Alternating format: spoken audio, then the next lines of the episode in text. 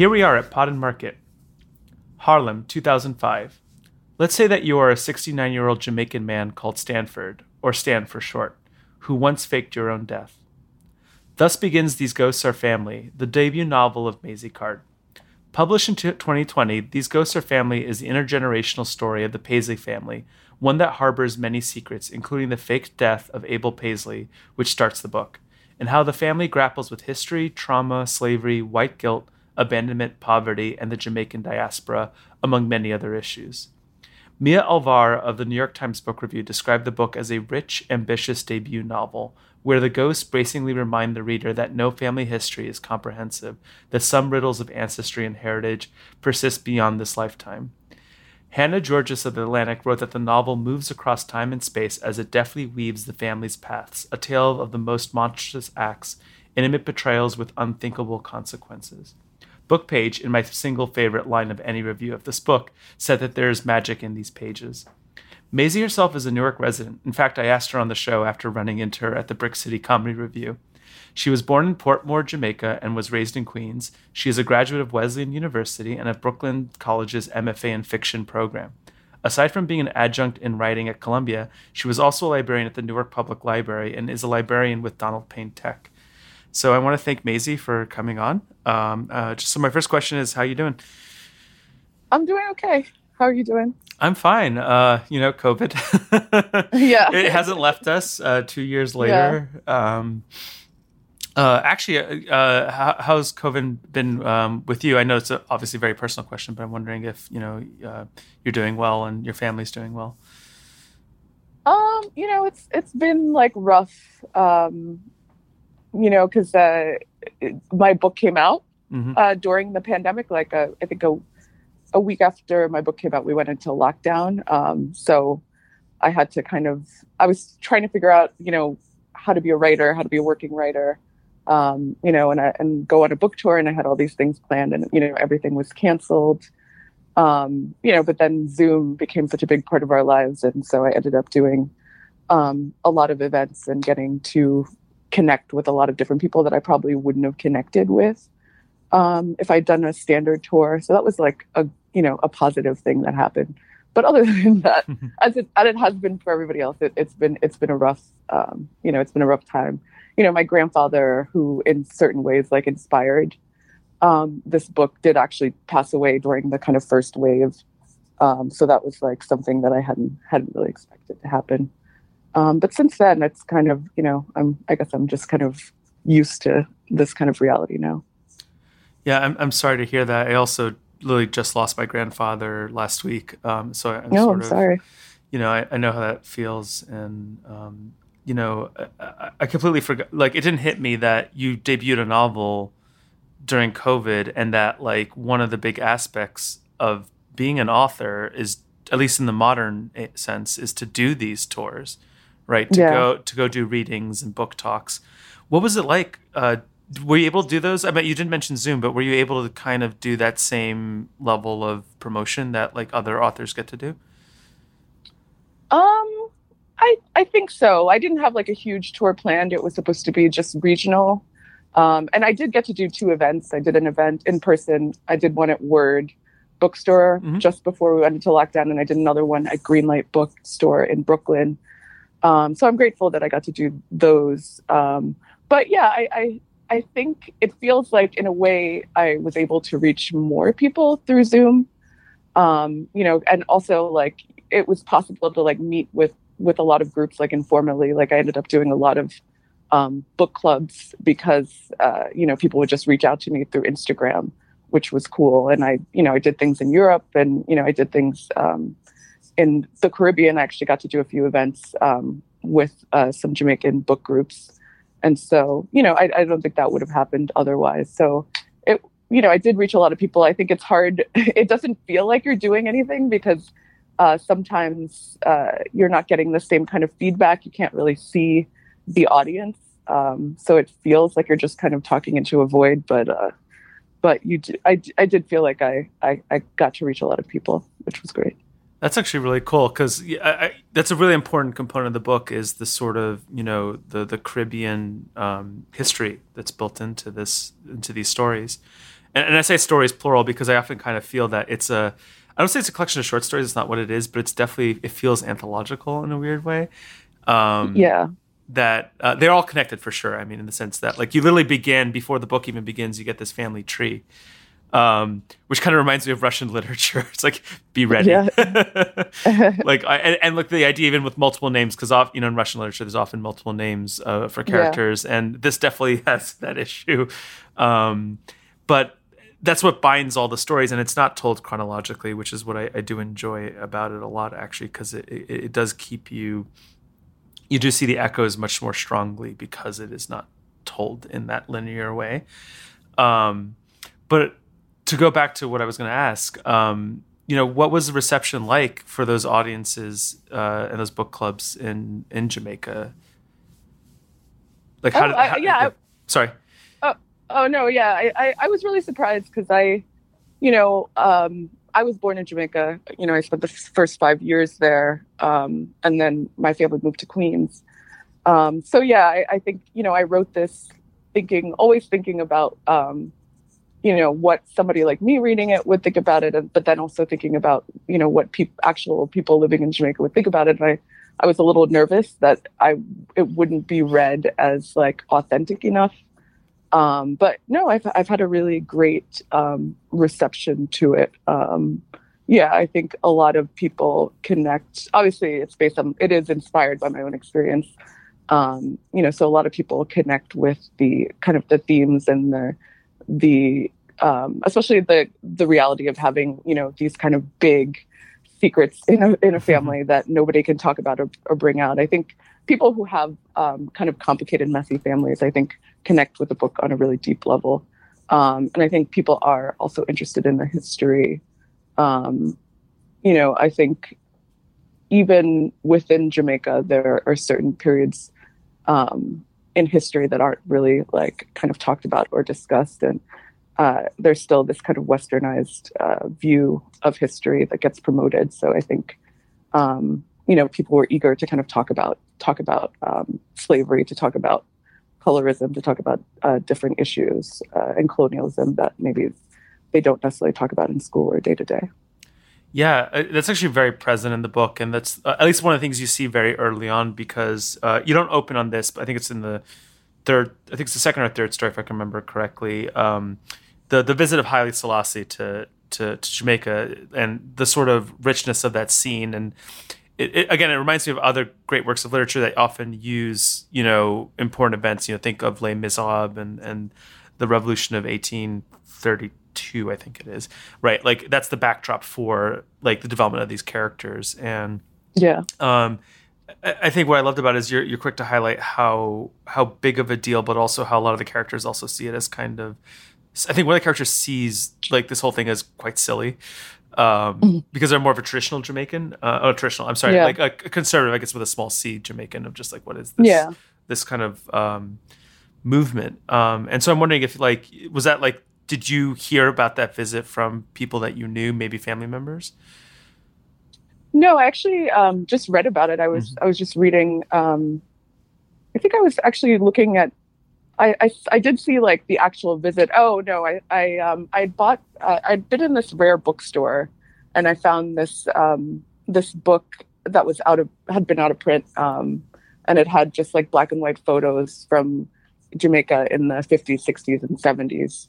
Um, you know, and one of the photos was uh, from Haile Selassie's video visit. Um, and for people who, um, you know, who don't know the background, um, you know, Haile Selassie came to visit Jamaica in 1966, in April 1966, I believe. Um, and it was really significant uh, for people, for the Rastafarian community on the island, um, because they were they had been persecuted for a long time, and their religion wasn't often acknowledged by the government as legitimate. Um, so they saw this as some kind of validation for Haile Selassie to actually come, um, you know, and they fought for the right for their kind of elders to be able to meet with him too um, you know, and they and they did get that. So, you know, it it ended up becoming a, um, a uh, for them for the Rastafarian community within Jamaica. It became a holiday called Groundation Day. Um, you know, and mm-hmm. I just had never heard of that. You know, and I think I was thinking. I think a lot about um, growing up, just kind of the American perception of what Jamaica is and what Jamaica actually is.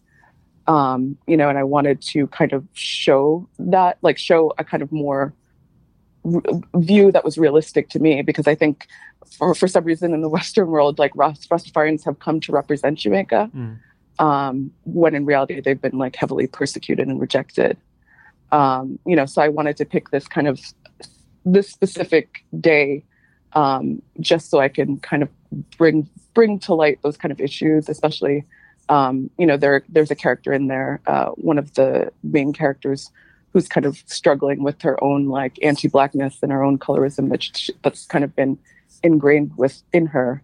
Um, you know, and I think uh, you know the the American the Jamaican acceptance of Haile Selassie's visit, um, you know, becomes this watershed moment because it's um, you know it's it's it's a little it's it's the people on the island finally accepting um, you know our African his our African past and our African lineage and you know honoring it instead of just um, trying to always aspire to be um, you know to fit the like the British image of what's what's beautiful and what's legitimate and what's um, you know of their their kind of history and culture. Um, so this was like a big a big moment, and I wanted to highlight that. Yeah, but like I, I want to emphasize like how nuanced that is too, because you even have like um, it's, it's a really retching scene. But there's the the cutting of the dreadlocks. The police arrest one of these um, Rastafarians. Uh, I can't remember why they arrested him. I think just because they they wanted to clear out the crowd or something. And that that's just the, the, the horrifying scene of his his, of his dreadlocks being cut off um, shows that like there's still divisions within within that society. That's not yeah. all like one monolithic. You know, um, I think it's one of the book. What the book gets really, really for me really rich and, and and complex is that like Jamaican society is full of these you know race divisions internally within you know Black Jamaicans, but also class divisions. I mean, this is a book about class, if, if anything. Like, um, and yeah. that, that plays itself out in, in I think it's in Brooklyn at the in um, in uh, you know one of the um, one of the descendants of Solomon. I think it's Solomon Abel. I'll just say Abel. I think to be clear, uh, yeah. you know, is a home health care worker, right, and, and is just yeah. confronted with this this really horrific woman, uh, uh, but also someone who herself was traumatized in her own way, you know, um, and and you know, using her class to to to to control this woman is, uh, you know, it's it's really retching to see that relationship played out. Um, and I, I'm wondering if that, like, you know, is that something that happens, like, something that you observe a lot in not just the Jamaican community, but I guess like a lot of communities that people in service positions, people in lower class positions are often abused in these very strange ways. Yeah, I yeah. mean, uh, my my mom was, um, you know, I think a lot of the class stuff in the book comes just from observing mm. um, my parents, like growing up you know, in Queens, which is obviously, um, you know, a largely immigrant community, um, you know, I, you know, a lot of the people that I knew, like every Jamaican female relative that I knew who came to America with a home health aide, um, that was just what you became, even though, even if you were at like kind of a higher class in Jamaica here, um, you know, for a number of reasons, but sometimes also because they don't, you know, they don't always accept um, Jamaican education as like you know, making you qualified. So a lot of a lot of my cousins and aunts who came here ended up having to repeat school. Um, but yeah, uh, you know, just I think I grew up as the child of a service worker, as a care caregiver. Um, you know, so I I saw my mother kind of in those positions. So she was in some ways the kind of inspiration for the Irene character in the book, who's a home health aide. Mm-hmm. Um, but yeah, there. I, I think also thinking. I was thinking too about um, when you know going back to Jamaica and actually being with family um, there who have you know who have uh, servants, um, you know it's it, it's just this this kind of back and forth um, and kind of shift in like station you know how drastically immigration can change your your station in life. I yeah. think is interesting because you know we're always I think people come here expecting uh, obviously the American dream and that cliche, but sometimes it's the opposite and I guess I wanted to kind of show, um, you know a different representation of that experience. Um, you know sometimes you your life doesn't change and or sometimes your situation actually is worsened um, by immigration. So i wanted to show like uh, the kind of different members in the family and how um, you know abel's decision to fake his own death and create this this family in the united states um, how that kind of uh, has these kind of drastic consequences for for different members of the family. Yeah, it's funny. I I, I want to highlight a um, one of the um, this the um, this not scenes, but I guess one of the extended stories in the book where there's a sort of code switching that goes on, right? Where not code switching, but uh, what's a better term for this? The the the children of Vera come back, yeah, and and re-inhabit that role, right? That that higher the higher, particularly with this. Um, I, I don't know how to describe him. He's a, a sort of groundskeeper, I think. I, the yeah, he's like well in Jamaica you would say yard man, but yeah, yeah, yeah, gardener, yeah, yeah. And uh, he lives out in the shed, but is clearly, I mean, I think it's safe to say abused by Vera in, in his own, in her own way, right? And and yeah. the the children come back and absolutely despise him, despite yeah. themselves, you know, experiencing that in, in America. And um, there's a sort of uh, I don't want to say irony. It's it's not irony, but uh, almost sadness in that like he's also clearly you know, expecting something from that relationship, and the children are just there to sort of, you know, I, I know how this feels, right? Like to divide up the property, right, and, or to figure out what to do about about all the stuff that the the the sort of residue of the estate. If I'm remembering it correctly, by the way, feel free to step in if I'm misremembering anything from the book. Oh no, no, no. Um, yeah, you've got it right. Um, and I, I just feel so bad for him. And, and, like the funny thing is that they also suppress the memories because they know exactly what what was done to him. Yeah, because they witness it. Um, yeah. Yeah, and, I really wanted to. Oh, go ahead. No, no, sorry. Uh, please. Oh no, yeah, just in that in that section, um, I really wanted to, um, you know, I wanted all the characters, you know, because the, the, novel is very much about like people, you know, processing their individual trauma and kind of generational trauma, but then, um, you know, I wanted the characters to be complex. Like I didn't want them to just be victims um, you know, and that's the reality of real people is that they are um, sometimes they're victims, and then in other situations they're victimizers. Um, you know, and I and so I think especially in situations like that, um, where the culture of the culture is a little different. Um, there's kind of like a level of exploitation that is normalized, and so you know, I think when the even though the characters are are from here are living here and experiencing that same oppression, it's like they just automatically carry out their own roles when they, um, you know, when they go back to Jamaica. But also, I think you know, there's also a part of our, you know, a part of their parents. The Vera character um, is abusive in, in, a number of ways, and there's, and especially to this, for people who didn't read it, it's like, well, I don't know if I'm spoiling. I feel like I keep spoiling the book, but um, you know, she raised, she basically hires this young boy to be her yard boy um, and kind of raises him and sexually exploits him um, for many years. Uh, so he kind of is brainwashed into feeling like he loves her. Um, you know, and I think it's also the the children not wanting to address um, kind of the the dark part of their their mother and instead rather, you deciding to hate this man um, instead of kind of confronting who she really was. Mm which I think happens a lot. Yeah, um, this actually touches on another theme of the book, which I didn't mention in the intro, which is the sort of, um, it, it's a sort of two sided coin because Vera is a really weird character. Like, her, she's a really interesting character because she she represents both the bad and good aspect of this, but which is like sexuality and sexual expression. You know, Vera yeah. is basically an ostracized for her sexual expression, but at the same time is also someone who's abusing someone else. Um, you know, and she's both a, a victim of that of society's expectations, but also a perpetrator. It's just it's actually really fascinating that she exhibits both of those qualities. And there's other characters too who suffer from you know being exploited. I mean, that's literally the the the beginning of the, if you go chrono, if you were to set up all the stories chronologically, this the slave narrative story that um, I think is told through. If I remember this correctly, it's told through a journal or a diary of um, several mm. diaries. I think the diary both of yeah, it's like a confession. Yeah. It's yeah. supposed to be like a prison a prison confession. Right.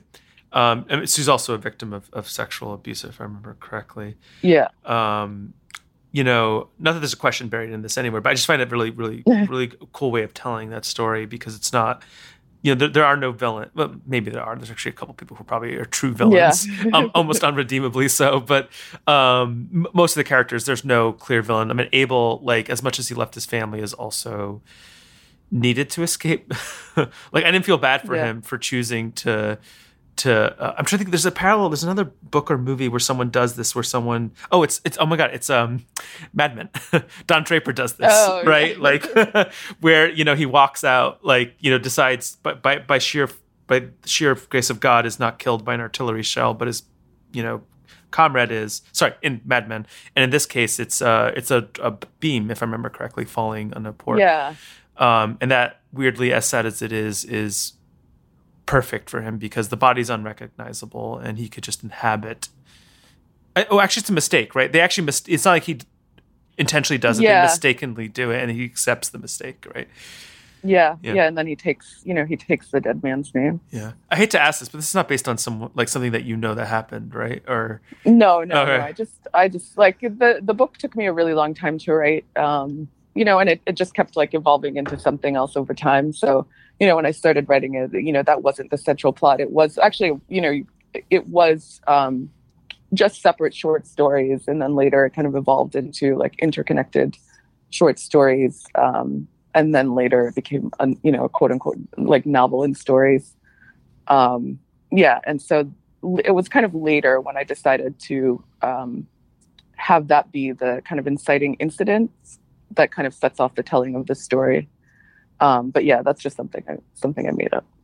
Um, actually, this is a great opportunity to talk about process because um, I think not, I don't want to just talk about the book in this podcast. I actually would love to talk about being a writer, and I'm wondering like where did it all begin? I know it's a very hard question to answer, but like mm-hmm. in your own way, like was there some like kernel that then grew into something larger or or it sounds like what you're saying there's a lot of other stuff that just all of a sudden clicked and came together um yeah where where did the book kind of begin yeah mean? yeah yeah um you know i i thought it began in like grad school but it actually i realized that it began in um undergrad um and i was taking a creative nonfiction class and i had already decided that i wanted to be a writer but i think for some reason um, kind of all the stuff I wrote was very um, like the characters were not connected to me at all. Um, you know, and I think it took me a really long time to realize that I could write about you know Jamaican people or people who are similar to me and have similar backgrounds. And so, in uh, I was taking a creative nonfiction class and writing these essays about my family, and there was one we I can't remember the essay, but we read an essay um, where a person is kind of imagining something that happened with between her parents before she was born, and so we had the assignment. Um, the same assignment is just to write about something that you've heard from your family, but it actually happened before you were born. So mm. I wrote about um, my father being a police officer in Jamaica, um, you know, and getting into this accident and his partner dying, and you know that being the reason why we immigrated to America and uh, yeah, so that essay I kind of put away, but then um, when I was in grad school, um, the second the second chapter of the novel, um, it was just now called The Lamb or the Lion. I actually um, wrote it based on that that essay I wrote in college. Um, yeah, so it was one of the early sections of the book that I actually wrote out. That's fascinating because that's all come flooding back into me. I, I, read this just for full disclosure. I read this about a month and a half ago now, um, okay. and the accident of the police officer and his partner is is very big, a big deal in the book actually too because I think it's a it's, it's a sort of um, it's yeah. a point of shame for Abel, um, like huge point of shame, um, and yeah. It, that that is such a that's a very very vivid scene, not scene, but like talking about that shame is just is still very vivid to me, and I can't believe I completely forgot about it. um, oh yeah, well in the, in the, novel it's like different because I had to make it more dramatic. Uh, yeah. Like in the novel, it's like a you know his partner's actually like murdered in front of him, and it's very gruesome. Um, but yeah, yeah, the real thing was just you know a, just a, like a traffic accident. Um, but that's you know it's funny that that kind of exercise is a really cool exercise because it allows you to it's also very dangerous because I, w- I would definitely run with it but it allows you to backfill or change that story to fit Yeah. a narrative that you want, um, which probably says more about you than it does about your Yeah. actual family. Because I would totally love to like you know there's families my story my there's stories my family has told me where I could turn that into a short story, but I would also probably maybe even unconsciously embellish it. Like it's why I could never be trusted Yeah. to do a memoir of my family because I, I know myself. I I would kind of play around with reality. but I think that's the great thing about like writing fiction and writing fiction from family stories is that you know when you know when you hear all stories from your family, I think in your mind your mind just kind of naturally goes places and you try to kind of imagine what happened. And but when you're you know when I'm writing fiction, I don't have to feel guilty. I can go kind of off the rails. I mean, I think everything in the beginning, a lot of the book was inspired by family um, stories or early memories that I had from Jamaica um but yeah i just kept kind of upping the stakes and you know making the situations more dramatic making them more interesting to me um you know and that's how the book kind of evolved. Um yeah i think some people have a problem with uh you know I, i've seen it both ways. Like sometimes when when people are writing from family stories they feel like this obligation to stick to the facts um which can be a, a bit restrictive you know and, and kind of um cause them to stall in their writing but i feel like i i have no problems like going going off the rails. So it's writing from family stories is always the easiest for me. I, I guess it's all like you know it's worth asking you know do you get people constantly like me haha asking you you know is this you know based on your father your grandfather an ancestor that you researched about? Like do you find those questions annoying? Do you think they miss the point or are they totally like you know fair game i think it's fair game um and i think you know I, I don't know why we do it but yeah even i find myself reading novels and and you know if if a character is is similar like you know in age and race and culture as the the author like thinking that maybe this is autobiograph- biographical or something um but you know i think in my case like you know i like to say it's things are inspired but they're Yeah. definitely not um a lot of it is just not based in you know something could be in something can inspire you.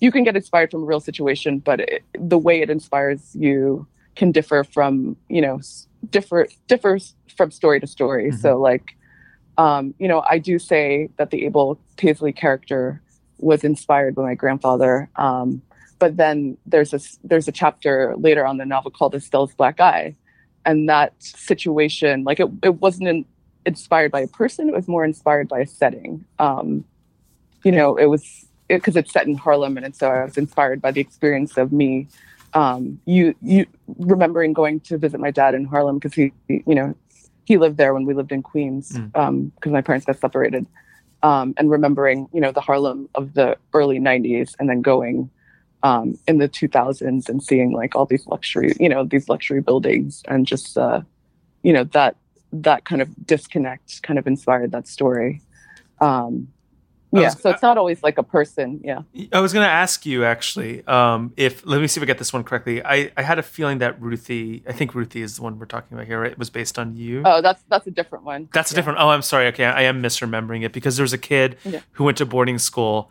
I was a kid Yeah. of boarding school from an urban. You know, I grew up here in New York, but I went to boarding school, and I was like, I know exactly that kind of character. oh really yeah, like you, you, you described that kind of person to a T. I don't know if you were exposed, like if you yourself. I, I, I, when I did a research, I found out you went to Hunter High, so I was like, okay, you didn't go to boarding Yeah. school, but it's it's Yeah. it's similar enough. Hunter High is like an elite New York City high school. yeah Um, but like I was like wondering if you actually knew people who went to boarding school because it's ex- I was like I know exactly people that happened like the same exact thing happened to. yeah no i had a bunch of friends in college who um were in this program called prep for prep Yep, yep. Um yeah so they were uh yeah they i we talked about those kind of experiences. And i think you're right like hunter for me was like a very drastic culture shock um because i had gone to this very like you know diverse uh public you know public school in queens and then i went to hunter. Um which is uh where like even though it is a free public technically public school like a lot of the kids felt like they were like significantly wealthier than me. Mhm. um but yeah I, yeah i i feel like also i just working um in education and and also being in a, li- a library i do talk to a lot of newer kids who um, are in programs where they also have gone to boarding school so maybe you know part of it drew from that ex- those experiences too Um, have any of the uh, the students who frequent the library read the book? I- I'm sure they have, but like, have you met any that have actually told you they've read the book? Um, I don't know because I, you know, it came out just during the pandemic, so all the kids. I used to run the, you know, manage the teen room in the main branch. Yep. Um, you know, so I told the, told them about the book, but it's it's not like a YA book, and there's Yes, a lot of st- things in there. So I don't don't want to like push it on kids just in case the parents get mad. Um, but but yeah, I haven't. And then sh- like I think a year after, um, you know, I left, so I the kids hadn't started coming back at that point, so I don't I don't really know. Um, I don't I don't know if I've talked to any kind of young people who have read the book. Yeah, no, Mostly just college students. Yeah. Yeah, I, it, you're right in saying that's not YA, but I wouldn't.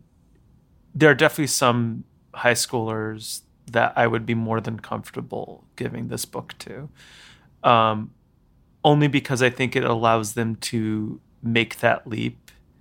Um, Yeah. it- it's a good um, and, and and don't read anything more into this than like legit. It's a good, good transitional book for experimental fiction. I think is it's it's it's coherent enough that you're like I, like I would never give a high schooler Ulysses. I like it just it doesn't, Yeah, yeah. it doesn't work. um, but like this is like it's it's it's not linear. It but it's still you know you understand what's going on, but it also plays around with a lot of stuff. Um, and uh, I mean, obviously, the language too. Your your style is, is a very rich one, and I, and I found that very a very fun part about reading the book. I definitely hit a wall like once or twice where I had to put it down, walk away for like two days, and come back to it. Oh, really? Um, but but, that, but that's any book. I, it's it's not a function Yeah. of the language. It's a function of just of, of needing to restart my mind. I, this never happens to me with nonfiction, um, but it does happen to me with fiction all the time. I, I Sally Rooney. This I just read her new book, and the, hap- the same thing happened. Uh, a friend made oh, fun really? of me because read that yet. yeah, we were supposed to be reading it in tandem, and she finished it like three weeks before I did. and I'm just sitting there being like, I need time. I need time. Not my favorite of hers, though. I, I like normal people still the best. But Yeah, I do really like normal people. Yeah. I, I bought her new book, but I haven't gotten around to it yet. yeah, when you finish it, um, let me know what you think. Yeah. uh, but to go back to yours, I, you know, speaking of like accessibility, um, and obviously you might be very limited in talking about this, but I really think this could work as not a movie, definitely not a movie, but a mini series. And I'm wondering, Mhm. you know, do you have any aspirations to see this transformed into another medium? I do. I I um I do have like a TV agent. Mhm. Um but I think I don't know. I mean, yeah, and that that is what we talked about, like a mini series, um or a limited series. And you know, it, w- it would be interesting, but I think it I think it really depends on the director. Mhm, mhm. um you know like there are some it's it's very hard to find most you know books with all caribbean people i mean movies or tv shows that are all caribbean people where they get you know actors who are actually caribbean and can do the accents and you know um you know i think i, I have you seen Small Axe No, I haven't. the steve mcqueen series yeah, like I, know I something, need you know to.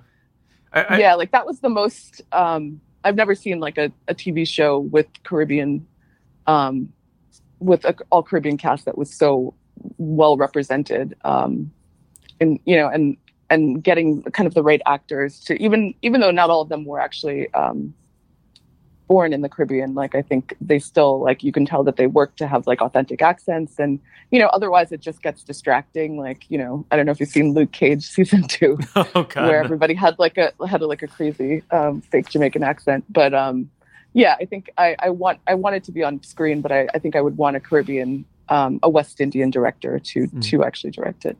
Yeah, I heard um, that everyone in the UK watched that.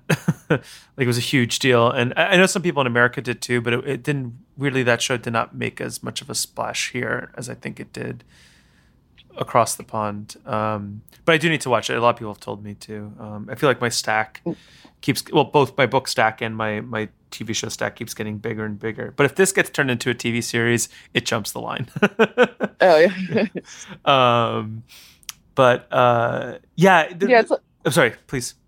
oh no, I was gonna say I I don't know. I mean, I I think it would be interesting, but then you know the scope is kind of weird because it's also like a it's it's a period. It would be, need to be a period piece, and then it you know it jumps countries, and I think it might be like a complicated thing to Mm. shoot. but yeah, I, I would love to see it. Yeah, but that's the beauty of being in the era of peak TV, right? You know, I think there's a lot of I think there's a lot of ambition now, which allows for a lot more of this. Um, I mean, look at Succession. I mean, like they're filming, they're doing that. A, they're not doing period pieces, but like they keep jumping around the world, and like no one bats an eye. Now, granted, that's prestige HBO, and like that's always going to have a lot of bigger guns. But I think with this one, you know, I feel like actors who are looking for really rich roles to play. I think Vera is the first one that comes to mind. I feel like that I could easily see becoming an Emmy, if not winning a nominated role for the right person who does it. And I think that may be true with any character period in any book. But for this one, I think, you know, there's the person's given so much to work with with that character. Um, yeah you know, Abel to an extent too. Um, although you might need two different actors because I think old Abel and young Abel. Whereas Yeah, like Vera yeah, dies, Vera dies young enough that like you could probably get away with it. Um, yeah, yeah.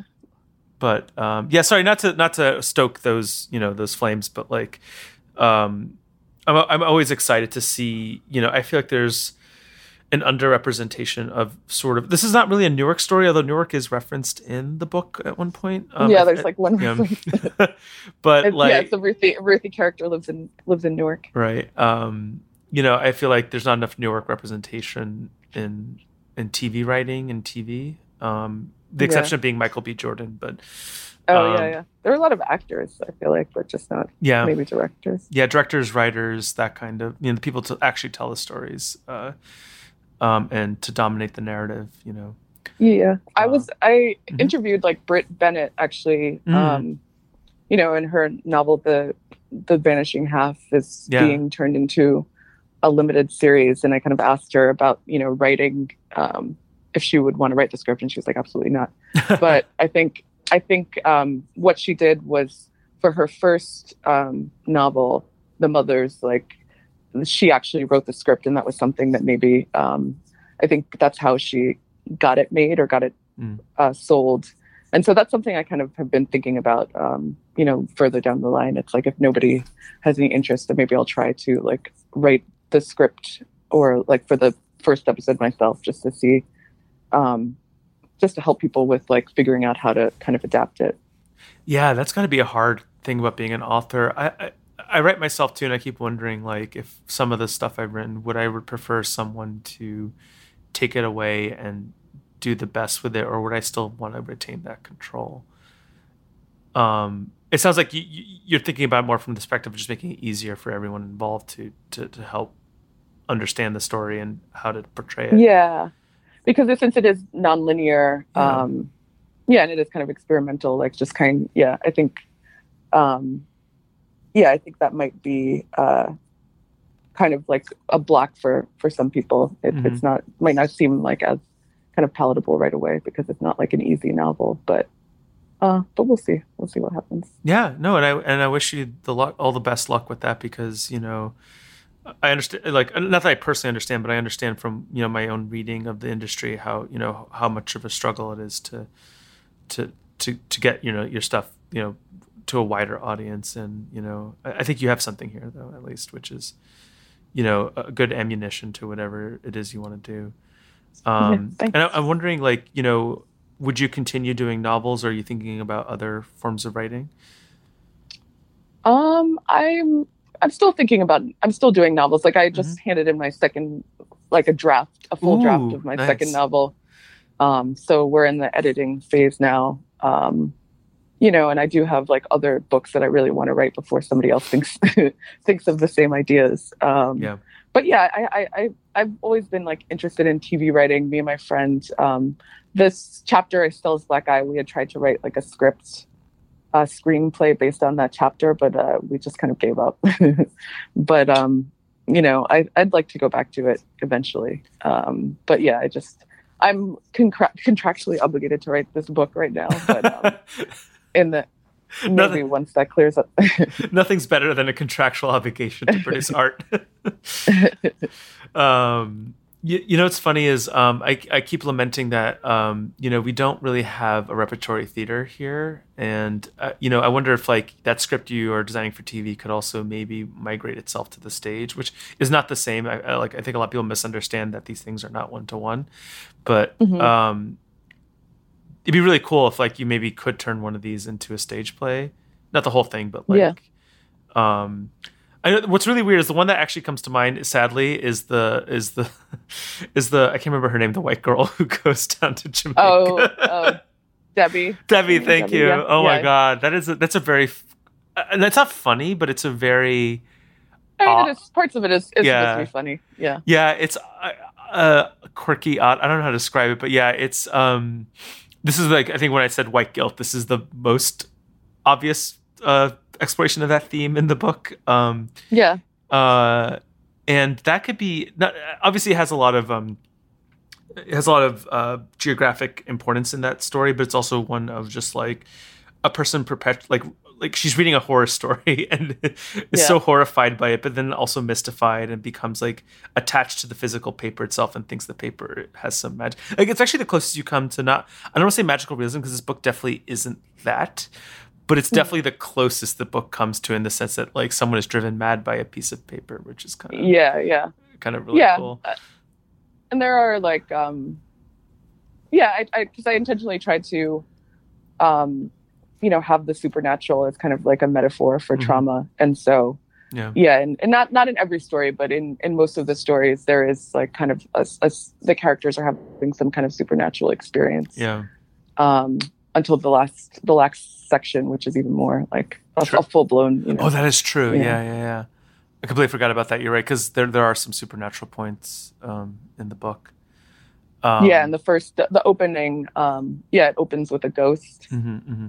um in the you know the the first chapter is the true death of abel paisley and it it in part of it it's like abel wants to do this make this confession to his family about faking his own death um but then you know the ghost of his dead wife is also there and Yeah. so yeah I, I wanted to have like those kind of moments where um you know trauma kind of kind of kind of uh transforms or manifests through this um kind of metaphor of this the supernatural But you know what's also funny is you also have an exorcism, and it's clearly a fake. Like like it's she's not she's not like possessed, right? Even though the rest of the town wants to think she is because they need her to be possessed in order to explain why she's doing these things they'd rather her not do, and um, that kind of turns everything on its head because it's like you know there are ghosts, but at the same time there aren't ghosts, right? There- Yeah.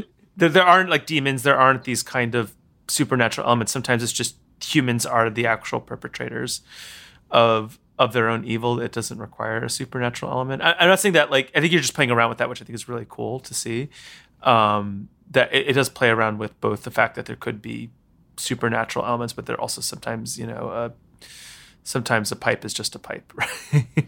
Yeah, yeah, because I, I, you know, and I think I wanted it to reflect the kind of way I grew up. Um, I, and I think a, a lot of cultures are like this. It's just like, um, you know, I didn't really think about as an adult. It's not Mhm. like I believe or don't believe. I, I feel like we just grew up hearing these stories, and the people telling them believed so strongly. Um, you know, and I, I kind of wanted each of the the supernatural experiences to be able to be read both ways like if you want to Mhm. believe that this is happening or if you don't want to believe that this is happening um you know it's it's a kind of a different experience based on the telling who's telling the story um which is kind of true of a lot of family stories um you know different family members will tell the story completely different and have a completely different experience so i think that's part of why I, you know, had had the whole novel be kind of nonlinear with multiple narrators, and I wanted some of the characters to kind of remember the same incidents or remember the same person, kind of in completely different ways. Yeah, that that definitely is true. Um, I think I did notice that at one point where it's I, I don't want to say people are misremembering, but you're definitely going that that lens is present whenever someone projects back into another person's story. Um, and I, I think I didn't. I can't. I wish I had taken better notes. I, I definitely remember that happening at one point. Um, where Yeah. where you get the actual story. I mean, this is all like it's all contingent, but like you get like what's told to be a story and then you get what actually happened. I mean, the best example of this is Abel, you know, what's said to have happened versus what actually did happen in terms of him dying. You don't see me with my scare Yeah. quote, my little bunny ear scare quotes right here. um, um, yeah, and I think yeah. like the Vera character too, um, who was like horrible in Mm. certain, you know, in, in certain moments in certain stories, but um, you know, obviously, uh, her, you know, the for people who haven't read, you know, she has two children, Vincent and and Irene, and you know, in Irene's Irene's re- memory and perception of her, she was like an abusive monster, but in Vera, in Vincent's perceptive perception of her, she was like a loving, you know, Mhm. she was a loving mother um, you know, and that also happens in families. Yeah. Um yeah, and that's really made clear and and when he cuz he witnesses the well they all do, but like he it's through his eyes that we see the exorcism if I remember correctly. Uh, Yeah. yeah, it's from his point of view. Um actually, can I just say the funniest scene of the or the funniest uh line in the book? I can't it's not the exact line, but like um in deeply Protestant Jamaica they're performing a Catholic exorcism. I think one of Oh, them yeah, yeah. says like you have to say I think it's Hail Mary and they're like but wait what? Like, like or, do, do you remember the line? It's like they, they have to say a Catholic prayer. Oh, she's like, she's like, since when are you Catholic? You know, we Right. always go to like a Pentecostal church or something. And, and- Um, and it's like, well, I don't care. Like it's it, like it's what they do and it works. It's sort of like they may be Yeah. Catholic, but this process works. And that might be my own, like, that might have been my own like ways of getting out of like figuring out how to do like a, Mhm, mhm. a you know, a Pentecostal like exorcism, which probably would have been more realistic. But uh, you know, I, I think I, I did want to like like reference like TV, um, you know, and it's like on TV you always see Catholic kind of exorcism. So I just kind of I wanted I wanted to put every and every kind of like horror movie cliche in there. Well, I think it definitely works too because it allows the the women who are performing it to distance themselves from what they're doing as a psychological matter, which I think for them it's important. Like they know they have to do this, but they also don't want to accept that they have to do this if that makes any Yeah. sense. Um it's just a horrific scene. I mean, like, oh, there's a lot of like. Obviously, this book is filled with with with. Um, I wouldn't say like traumatizing. Like that's going a little too far, but definitely scenes where you definitely have to. Um, you definitely feel what's going on and, and, and feel the pain, the the trauma, and that's definitely one of those. Because most importantly, because it's told through Vincent's point of view, and I think he, I mean, he's traumatized also as well, both by that, but also by also witnessing his mother, you know, with with the yard boy. Um, I Yeah, can't remember his name. Bernard. Yeah, Bernard, thank you. Um, and you know, like I, I- I don't want to reiterate too much. I might be beating beating a dead horse here, but like that's I think what makes the book so like really uh, electric in its own way. Um, you you do you, you're really good at scene setting, which I, I do like. Um, oh, thank you. um, but yeah uh, and i think yeah, i think some people have said that um oh i, I like i think uh there are a lot of conversations about like you know black writers writing just writing trauma for the mainstream mm, um publishing world and how they love that. And you know i i always find it really offensive um you know because i a i feel like you know this book has a lot of characters like wrestling with their trauma but i don't think that's all the book is and that's not all all these characters are. So you know it was important for me to make things funny um too because that is for me that's like real life um you know so I, I wanted i want there to be kind of like a roller coaster of emotions um you know and i want um you know yeah i want i want i want things to be heavy and visceral but i also want um you know them to be light at, at different points so Yeah, you know I'm it's glad. you know it's funny. Uh, not to to spoil something, but the quote I picked for to end the podcast is a quote from Toni Morrison, and I think she was probably the first black, maybe female writer who's explicitly confronted and had to discuss this in a way that I think black women writers before her didn't, because simply because they weren't mainstream enough. Um, but like I think she, like in the book of essays I have here, she confronts that that problem of being like, this is why we write about this because it doesn't you know it's it, it's it's a rich place to from which to write from it's not because um you know it's something like you know, it's not something that's inherent to the black community trauma. It's just like that's what it, it's a way to she's I, i'm trying to channel Toni Morrison. You see how i'm failing miserably. But in these essays that i have here like she she does talk about that issue and and i think she really does um she really does hit it squarely on the head on why it's still important to write about those experiences. You know, whether it's in Beloved, The Bluest Eye, um, you know, Sula, all those other books, um, that it's it's still important to talk about. It's not. Um, I mean, but like that's all of literature too is trauma. I mean, like let's be real. Yeah. Like, yeah. Exactly. Yeah. Like the Odyssey, like Emily Wilson just retranslated the just I mean it's already a few years ago, but she retranslated the Odyssey and like the Odyssey's full of trauma like and people perpetuating trauma because they experience trauma. Um, it ends with the whole t- a village being murdered because yeah you know because uh, just people are pissed right and uh, I think I think that's you know I think it's unfair to to to ascribe that to a whole class of writers to say that like they write too much about trauma. Um, I don't know. Sorry, Yeah, I'm, I'm like what, I'm like meandering at Yeah. this point. No, yeah, no, I, I, I always find it like something interesting to talk about because it, it, it just, it's, well, I, I feel like it's partly being on like social media too much, but Mhm. people just having these random quotes like "no more black right, no more black trauma," um, but it's like you know, there's a difference between writing about trauma and then writing, producing trauma porn. Like, yes, um, exactly. Yeah, that's a know, good way of putting yeah. it. There's like a clear line, and I, you know, I definitely try to stay on the other side of it. But um, yeah, I, I think I agree with you know, obviously, like Toni Morrison was a big inspiration, I should say, for this Mhm. book too.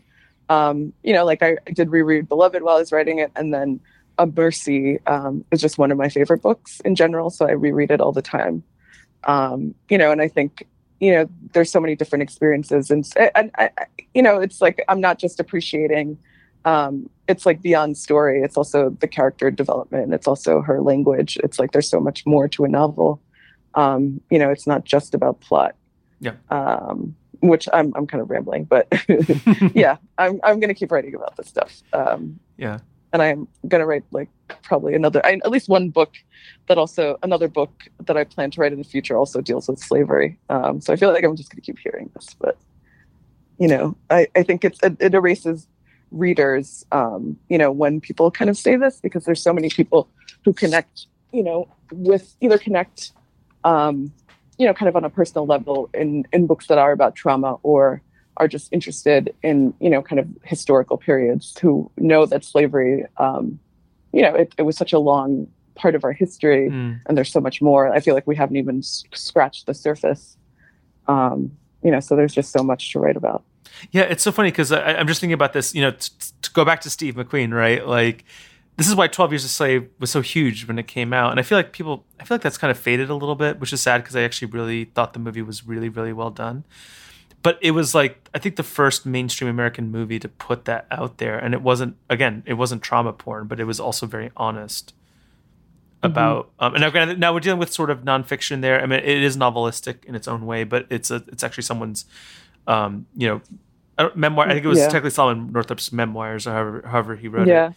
Um, and you know, it's um, it allowed an American audience to visually see something that, like, maybe I guess Roots was the probably the biggest example that, at least in America.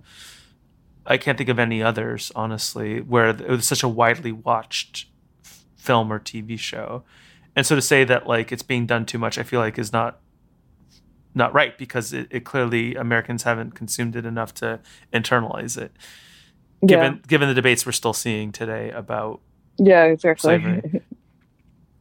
um but yeah so like you know just to you know sort of come to a little bit more of a close um you know uh obviously I, like i really love the book and this is i guess you know will function as a recommendation for the book. I think listeners if they have the time and the means they should read it. Um it's obviously available in print. Uh i think you self-read if i remember correctly for your audiobook right no no oh you didn't I oh actually- okay okay Uh, no, no, I refused to self-read. um, I had I asked them to get an actor, Got it. um, Okay. and they did. They found like a great Jamaican actor. His name is Carl O'Brien Williams. Um, I think he's actually on staff. He teaches theater um, in the CUNY system, and yeah, he he read it and he does like a million different voices. He's really he's really talented. He does like a different voice for every single character. Mhm. Um, so yeah, it's it's it's a very different I think experience reading the audiobook. Yeah. Sorry, I, the reason why I conflated this is another friend of mine wrote a really great book, um, which I recommend to everyone, which is "We Keep the Dead Close," which is this great nonfiction Oh, book. okay. Um, it's about a murder that occurred at Harvard in 1969, and Oh, okay. I I that's on my list. I, yes, oh, pl- read- if you read it, I will talk to you about it. I actually know, I, I, I actually have met the, uh, met, sorry, I've talked to her over the phone because of an event we wanted to do with her for my, um, I'm part of the Harvard Club in New Jersey. We wanted to do an event with her, and um, it's just a great book. And uh, the reason why I bring it up is because she told me over the phone that by some weird quirk, she ended up self-reading her book, and I thought that was you Oh, too. okay. this happens when you know authors. You think they're all this. You're like, oh wait, which author Yeah. did I do I remember doing that? Uh, but that's actually really cool that you were able to hire an actor because uh, you know I personally am not a big consumer of audiobooks, but you know when you get a good actor doing it, I know this is a weirdly weird example, but Jeremy Irons reading Lolita, I don't think there's Oh, anyone yeah. else who could do Yeah, that. Know, that's one of that's literally one of my favorite audiobooks. Um, uh, it's, yeah. it's just. And if I want me to, if, I- if I could recommend a podcast on my own podcast, the Lolita podcast is a mini series um, talking about the problems with trying to portray that book in other medium or other media. Sorry. Uh, if you haven't listened to it, Maisy, I really recommend it. And listeners, like it's um, uh, this um, I can't remember her name, unfortunately, but this podcaster she uh, delves in and interviews all these people from the different like. She also goes into the history of the writing of the book, but also how it became a movie several times, how it became a Broadway show, and just the ho- the horror stories with the book, and how everyone misremembers everything about the book, even people who are portraying it. Like Yeah. the fact that like Dolores is twelve and not sixteen, Yeah.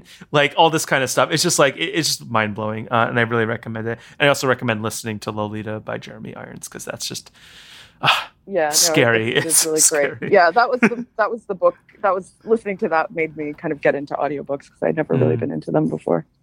um i guess you know the, before we close out like uh, do you have any books you would recommend aside from your own that you think listeners should read that maybe tie into some of the themes or some of the writing or inspiration for the book because I know Um, you mentioned toni morrison earlier and you know um i guess lolita well not this is doesn't tie to lolita but i guess the idea of listening to audiobooks Yeah, I think um, there's a novel called The Prophets by Mm. Robert Jones. yes Jr. I, oh no Um, no joke i'm staring at it right now i have it on the top of my stack uh, i was recommended yeah, that book no, that's Yeah. that's a really brilliant book. Yeah, yeah, and it's a good example of how there are so many. Um, you know, it, it's set during slavery, um, and it's it's set in America, and there's uh, it's about like a you know it's a love story between two um, two gay men who are slaves who are enslaved. Um, you know, and I it's it's just so well written and so like engrossing. Um, and yeah, I actually went to um, grad school with Robert Jones Jr. Um, Yeah, and we both took a really long time to write our books. so we've talked about that before, but that's a, that's a really great book. Um, also, um, I know it's it's like won every award, but Luster um, by Raven Mm. Leilani. It's not. I don't know. If, Yeah, there's I- not a, direct connection, but it's a fun. It's Yeah. a fun read. I, only, I only yeah. got two chapters into. I need to finish it. I have a problem where I start books and don't finish them. Um, I got to the point where she goes to the amusement park or whatever it is with it with with the person she's seeing. That's as far as I got into the book, yeah, and yeah. I really No, should finish it's- it. Um, I'm so bad. I need to finish these things. It's no, it's like a wild book. I loved I Yeah. loved it. Um, yeah, those are some of some. Oh, also uh, a really great memoir um, that I read is Aftershocks by Nadia Owusu. Mm, I don't know that one. Um, it came out. Yeah, it came out like last last year. Um, it's also uh, a, a Simon and Schuster book. Oh, I can. Yeah, I actually have a bunch that I uh, there's also this book um, called all the all the water i've seen is running um, Mm. by another jamaican author elias Rod- rodriques which i'd recommend Cool. Um, and listeners, I'll I'll put links in the show notes for all the things that are recommended here, as well as a link to your uh, to the book page on your publisher's website, as well as to any audio or other uh, formats the book is in. Um, so, just to wrap up the podcast, I'm going to end uh, with a question I ha- I ask all my guests, which is, "What are you excited for in Newark?" um, just because it's very cold i'm really excited for spring to come back um, yeah to 'cause i usually like i like to write in actually like military park a lot just like sitting outside and i miss being able to do that Um, Um, I, I've actually done that. I've written an entire play, which I've never published, but I, I need to fix it up in uh, right next to the carousel. Um, so Oh, yeah, I, I've actually done this. I've done this. Like it's, it's it's for some reason that park is the best place to write in Newark, and I don't know why. Yeah, yeah, yeah. That's. I mean, it was great just during the pandemic to have some place to go. You know, to still be able to to go be around people and still be able to write. Um, yeah, and uh, you know, uh, things are opening up again. Um, I'm excited that businesses are opening again. That uh, Marcus B&P is back open. Um, you know, I'm. I haven't been to the Newark Museum in a while, but I want to get back there. Mm. Um, and even though I don't work at the library anymore, I I'm excited, you know, to go back more frequently. Um, you know, I, I went to the um, Philip Roth lecture, and I, I want to get more into programs, in-person programs when they start Mhm. back up. Wait, that was I, just a quick note about that. That was insane. Yeah. That lecture, I did not expect that. So it was. Um, uh, I, I can never say his name correct. Ayad Akhtar. Ayad, Yeah. yeah, Uh, he- that got published the next day, I think, in the New Yorker. Um, and it being yeah, kind of yeah. a big. I think it was the Atlantic. Yeah, yeah, the Atlantic. I'm sorry, it was the Atlantic. You're right, and it ended up being a big, pretty big piece because I, th- I think there's a lot of talk about it. And it, if you read it, it sounds even more scary in person. I'll just tell you. I, I left being like, oh my yeah. god, there's no hope for humanity. yeah, yeah. Which is so funny because like I've, I love the other ones. Like Zadie Smith was great. I actually liked her because she was like kind, her whole speech was like I don't know why Philip Roth picked me for this because he was still he was picking the, spe- the the writers until he passed away, and then um you know Salman Rushdie was great. Robert Caro, I love Robert Caro, but he was just doing he was he was repeating speeches he's given in the past because he needs to focus on Oh, his really? writing. Yeah, he needs to focus on his writing, which I don't blame him for. so like any time spent you know creating new speeches for him is just wasted time. Um, oh well. um, but uh, I do love those lectures. I have to, and I just I'm going to re-echo your sentiments because uh, I'm not that I I'm so like I'm not like some other people who are like dying to get back in person despite you know the Omicron variant bandying about. But you know I do miss some of the smaller things like the lecture, like you know the museum being like really kind of weird to go into right now. Um, although like they, they were the first ones to do vaccine mandates and temperature checks, but I, I think it's more the norm now. But it was also weird because you had to do appointments. I don't know if they've Oh, stopped. yeah, do- yeah. I don't know if they stopped doing that, but I don't um, know. But they are. I don't know if you've seen the Ballantine houses all covered up because they're trying to fix it up, but it won't be reopened until Oh yeah, I was wondering. yeah 2023. I think is when they're going to reopen it, which makes me a Oh, little sad. okay. Yeah. Um, but otherwise, yeah, I think for me, just it's the same thing. You know, uh, I just I still love walking in the winter, but like you know, for it to be a little warmer would be a little nicer, and um, you know, hoping that like the surge is over and people can be less worried um, would be really nice. Um, so I'm just going to end with the quote as I usually do, which is uh, Toni Morrison, which by weird coincidence is also someone you um, admire, which is great. Um, I Yeah. pulled this from her lecture for the Nobel Prize in Literature, um, which she won in 90. Oh, God, you probably know this better than I do 96, 97, somewhere around there. Mm, I'm not Um, sure actually. Um, and uh, it's in a collection of essays, speeches, and, and meditations called The Source of Self Regard. Um, and here's a quote Underneath the eloquence, the glamour, the scholarly associations, however stirring or seductive, the heat of such language is languishing, or perhaps not beating at all, if the bird is already dead. Thank you.